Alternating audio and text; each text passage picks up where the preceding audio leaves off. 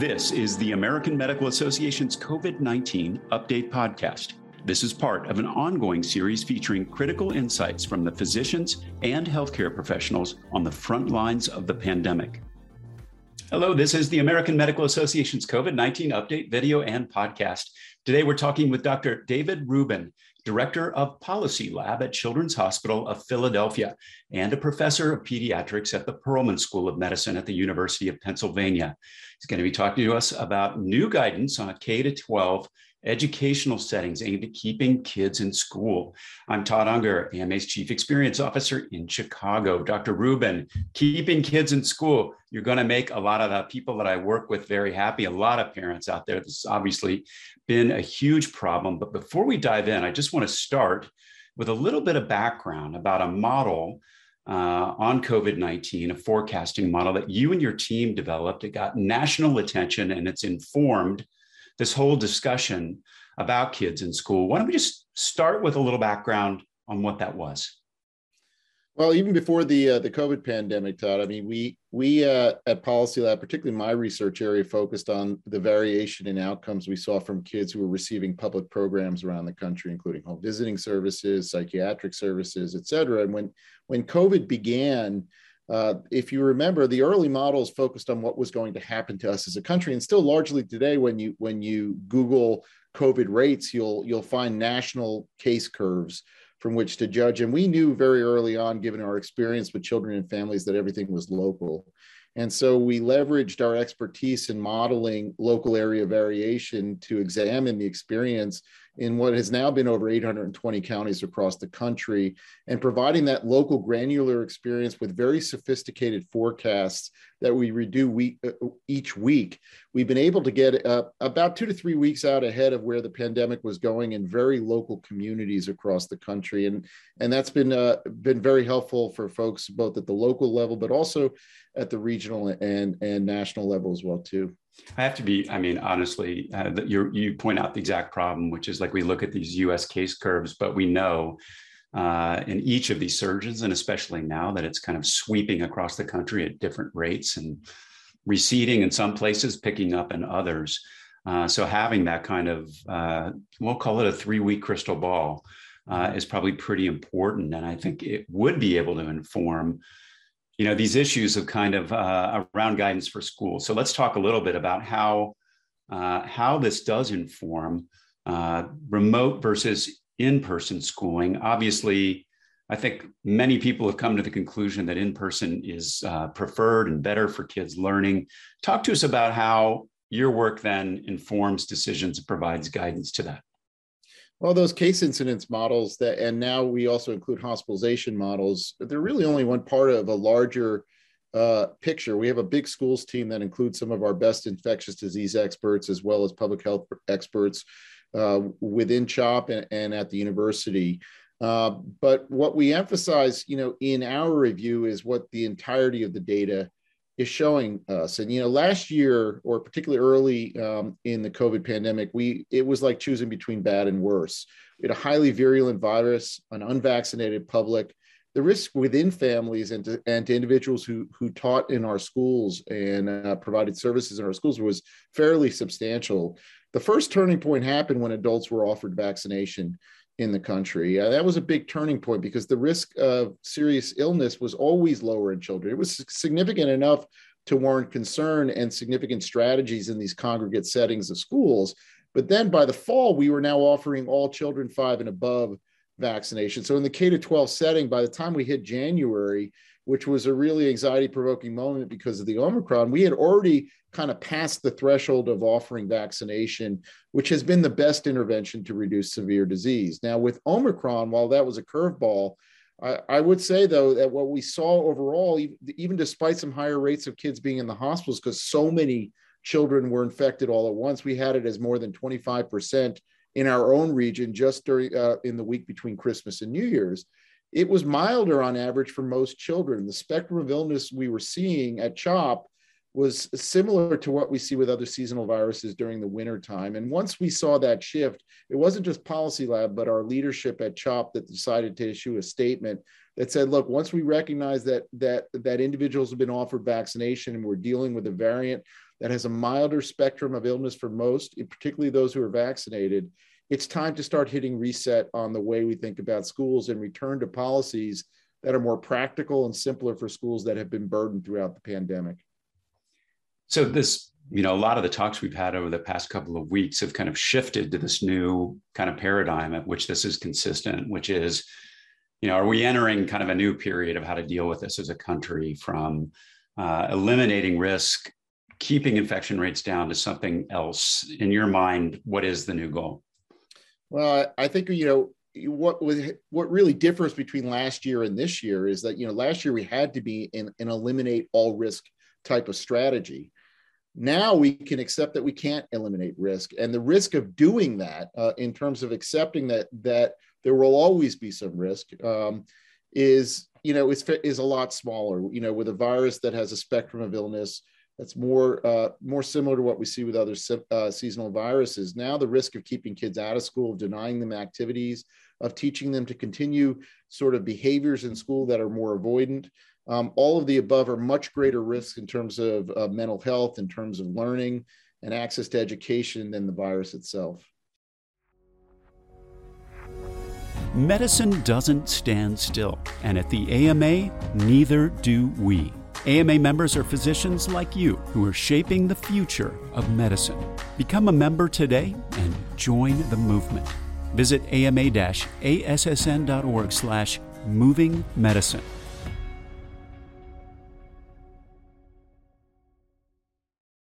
So obviously, you know, the game has changed, as you pointed out before, with vaccinations. And I think you hear uh, pretty widespread agreement that in-person schooling, if you can do that, is best, and and possibly even during this kind of a surge. Um, why do you think there's still so much pushback and debate, consternation around this partic- particular topic? Is is it not grounded on science? Uh, what's what's the issue here? Well, some of it is, and some of it I think is is the is a basis, uh, you know, of recognizing uh, just how much we've been traumatized over the last two years uh, around needing to eliminate as much risk as possible in our families, and so it's very hard after two years, in, in many ways, of being trained to eliminate risk to kind of shift back to a strategy that's practical, which is six stay home. Um, if you're exposed, wear a mask at least during periods of high transmission and you know and move back to strategies that were very familiar to us before the covid pandemic. And so some of it is is helping to reset perceptions about the phase that we're in and recognizing the trauma we've been through. But that said we also have to recognize there's some science to the basis particularly in let's say larger urban areas of them moving a little bit more slowly.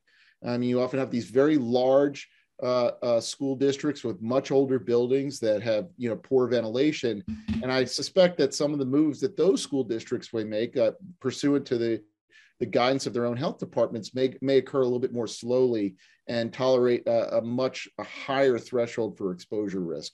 You know, or meaning you know meaning meaning a you know they're they're uh, they're going to need to see much greater rates of declining transmission um, you know, to much lower levels, if you if you will, than other areas that can afford to take some risks as they move uh, kids back to normal. And back again, back to what you talked about before, which is local um, uh, being exactly. so important. Here. Local decisions. And look, we we sort of say, look, you know, we're not a health authority, but I think Children's Hospital of Philadelphia, our policy, but our leadership, I think it was time for other leaders outside of public health and CDC to recognize uh, the moment we were in and to offer our own review of the data to help shape public perception um, as we move forward here to help folks move on uh, and to and to shift as quickly as Omicron has has led us uh, to shift in the way it's transpired across the United States. Well, um, you know, to that end, Policy Lab and Children's Hospital of Philadelphia, which I love that acronym CHOP. Uh, there's a marketer in there somewhere back there. Um, have released uh, new guidance that's designed to help communities and families best navigate uh, this moment of uncertainty, transition, whatever you want to call that. Most importantly, uh, keep kids in school when we can. Uh, the first uh, piece of guidance, and this is one that you know continues to be uh, you know talked about greatly, is on the issue of masking. Sure. So let's talk about that. What is the recommendation there? How do you see that changing anytime soon?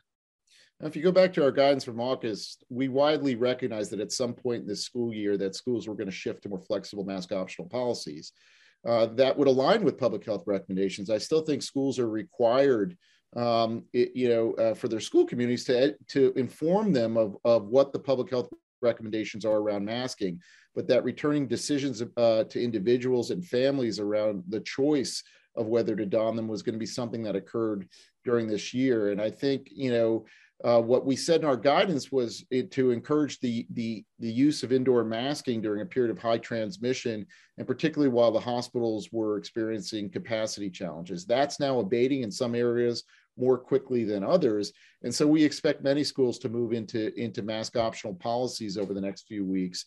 And think that's, uh, you know, uh, think that this is a moment that they have, have a window to do so. They're, they're seeing very quickly declining transmission. They're seeing reduced hospitalizations, and they're seeing evidence of a milder spectrum of illness uh, for uh, for children in particular, but for most individuals, particularly uh, those who are vaccinated and boosted, if eligible.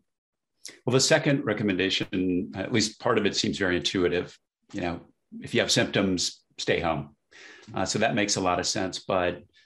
Uh, I guess juxtaposed against that is, you know, the question of testing, and that's uh, something that I think has been confusing um, because there's been a recommendation that if you have you know mild symptoms, you should be getting tested. Um, how do you true up the advice that people are getting on testing and, and symptoms?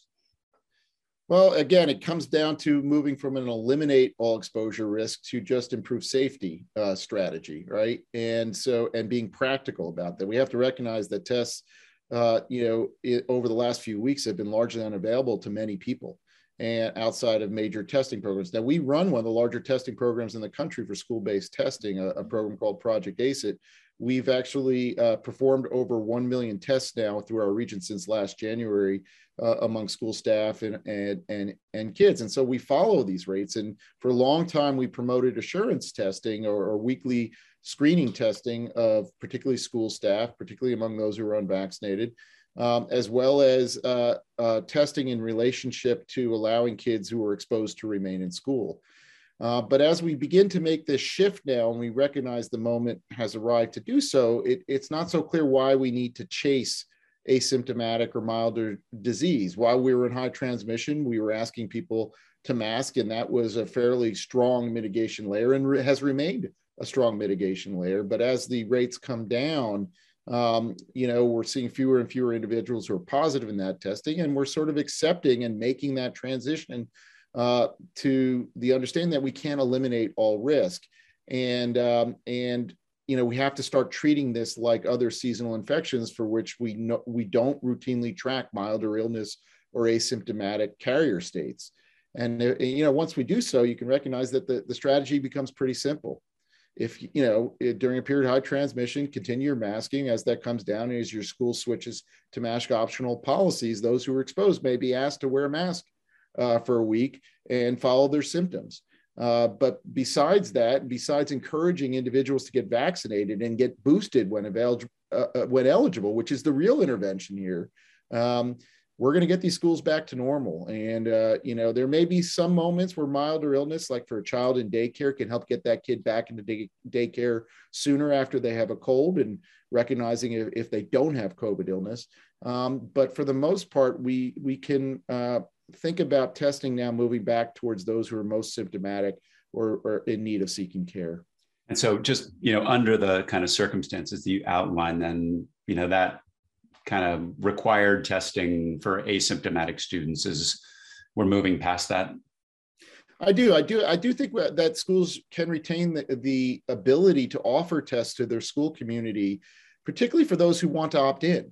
Like, let's say you're an individual uh, or a student who has a health, a chronic health condition for which that weekly assurance testing reduces, anxiety, you know, anxiety, um, or can help you plan around family members who may have other health conditions in terms of initiating earlier treatment decisions. But that's a much different footing than requiring all students or requiring all, all staff to, ha- to have to uh, submit to, to weekly testing. And I think that it kind of balances both sides the needs for some people who make the choice to be informed and, and need to be informed based on their own risk or their family's risk, and those who are willing to now take that next step towards normal.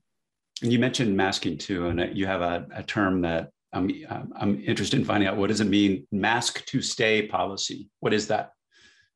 Well, that's really just saying if you're someone who is truly exposed, let's say from a household member or, at another event to someone who has COVID, um, mask to stay really says, particularly during a mask optional period, that we just ask you to mask up for a week while while you're in school to you know um, uh, just to kind of prevent transmission uh, to other individuals while case incidence is high. We don't require necessarily the testing. So test to stay is one level above that where you would offer testing uh, to those individuals. Uh, um, and so mask to stay is a more equitable solution because we recognized even our, in our own testing program that not all schools were equipped with the tests nor, uh, nor had the staff. Sometimes they would be equipped with tests, but did not have the staff uh, or the capability to be able to provide the testing at scale to allow, let's say, test to stay solutions or assurance testing solutions.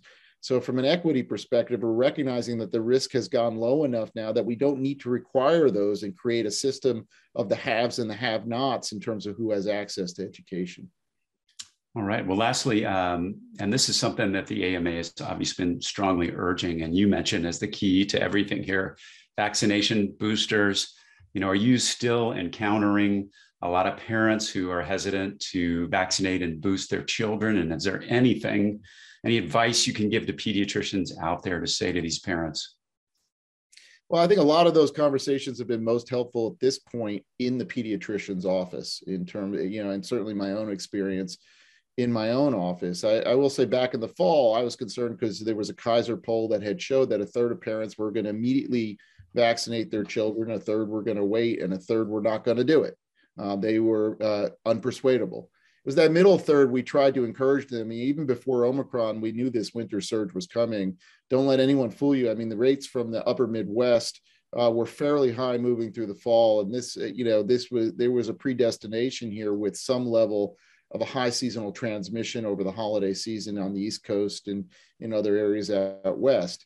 However, you know, what I would say is now that we're on the other side of this, some people may perceive that Omicron has sort of naturally inoculated um, individuals. And I think I would be careful with that conclusion. Uh, you know, the spike protein, you know, the, the virulence of this virus is very different than the earlier forms. And, and the vaccinations protect against you know, illness with the more severe forms of COVID. And um, you know recognizing there's still some uncertainty around future variants particularly coming off some of those older lineages like the delta virus i'm still been stro- strongly encouraging as are my colleagues our children to get vaccinated. We will do so as the infants arrive. Um, because you know still in our hospital while we've seen less severe disease when i you know when we walk through our intensive care unit the unfortunate stories we see are among those who are unvaccinated uh, well, I think that's a great message. Uh, Dr. Rubin, for physicians uh, who want to get more information on your forecasting model and COVID 19 school guidance, where should they look? They can come to our website, www.policylab.chop.edu. Excellent. Dr. Rubin, thanks so much uh, for being here and all the work that you and your team are doing.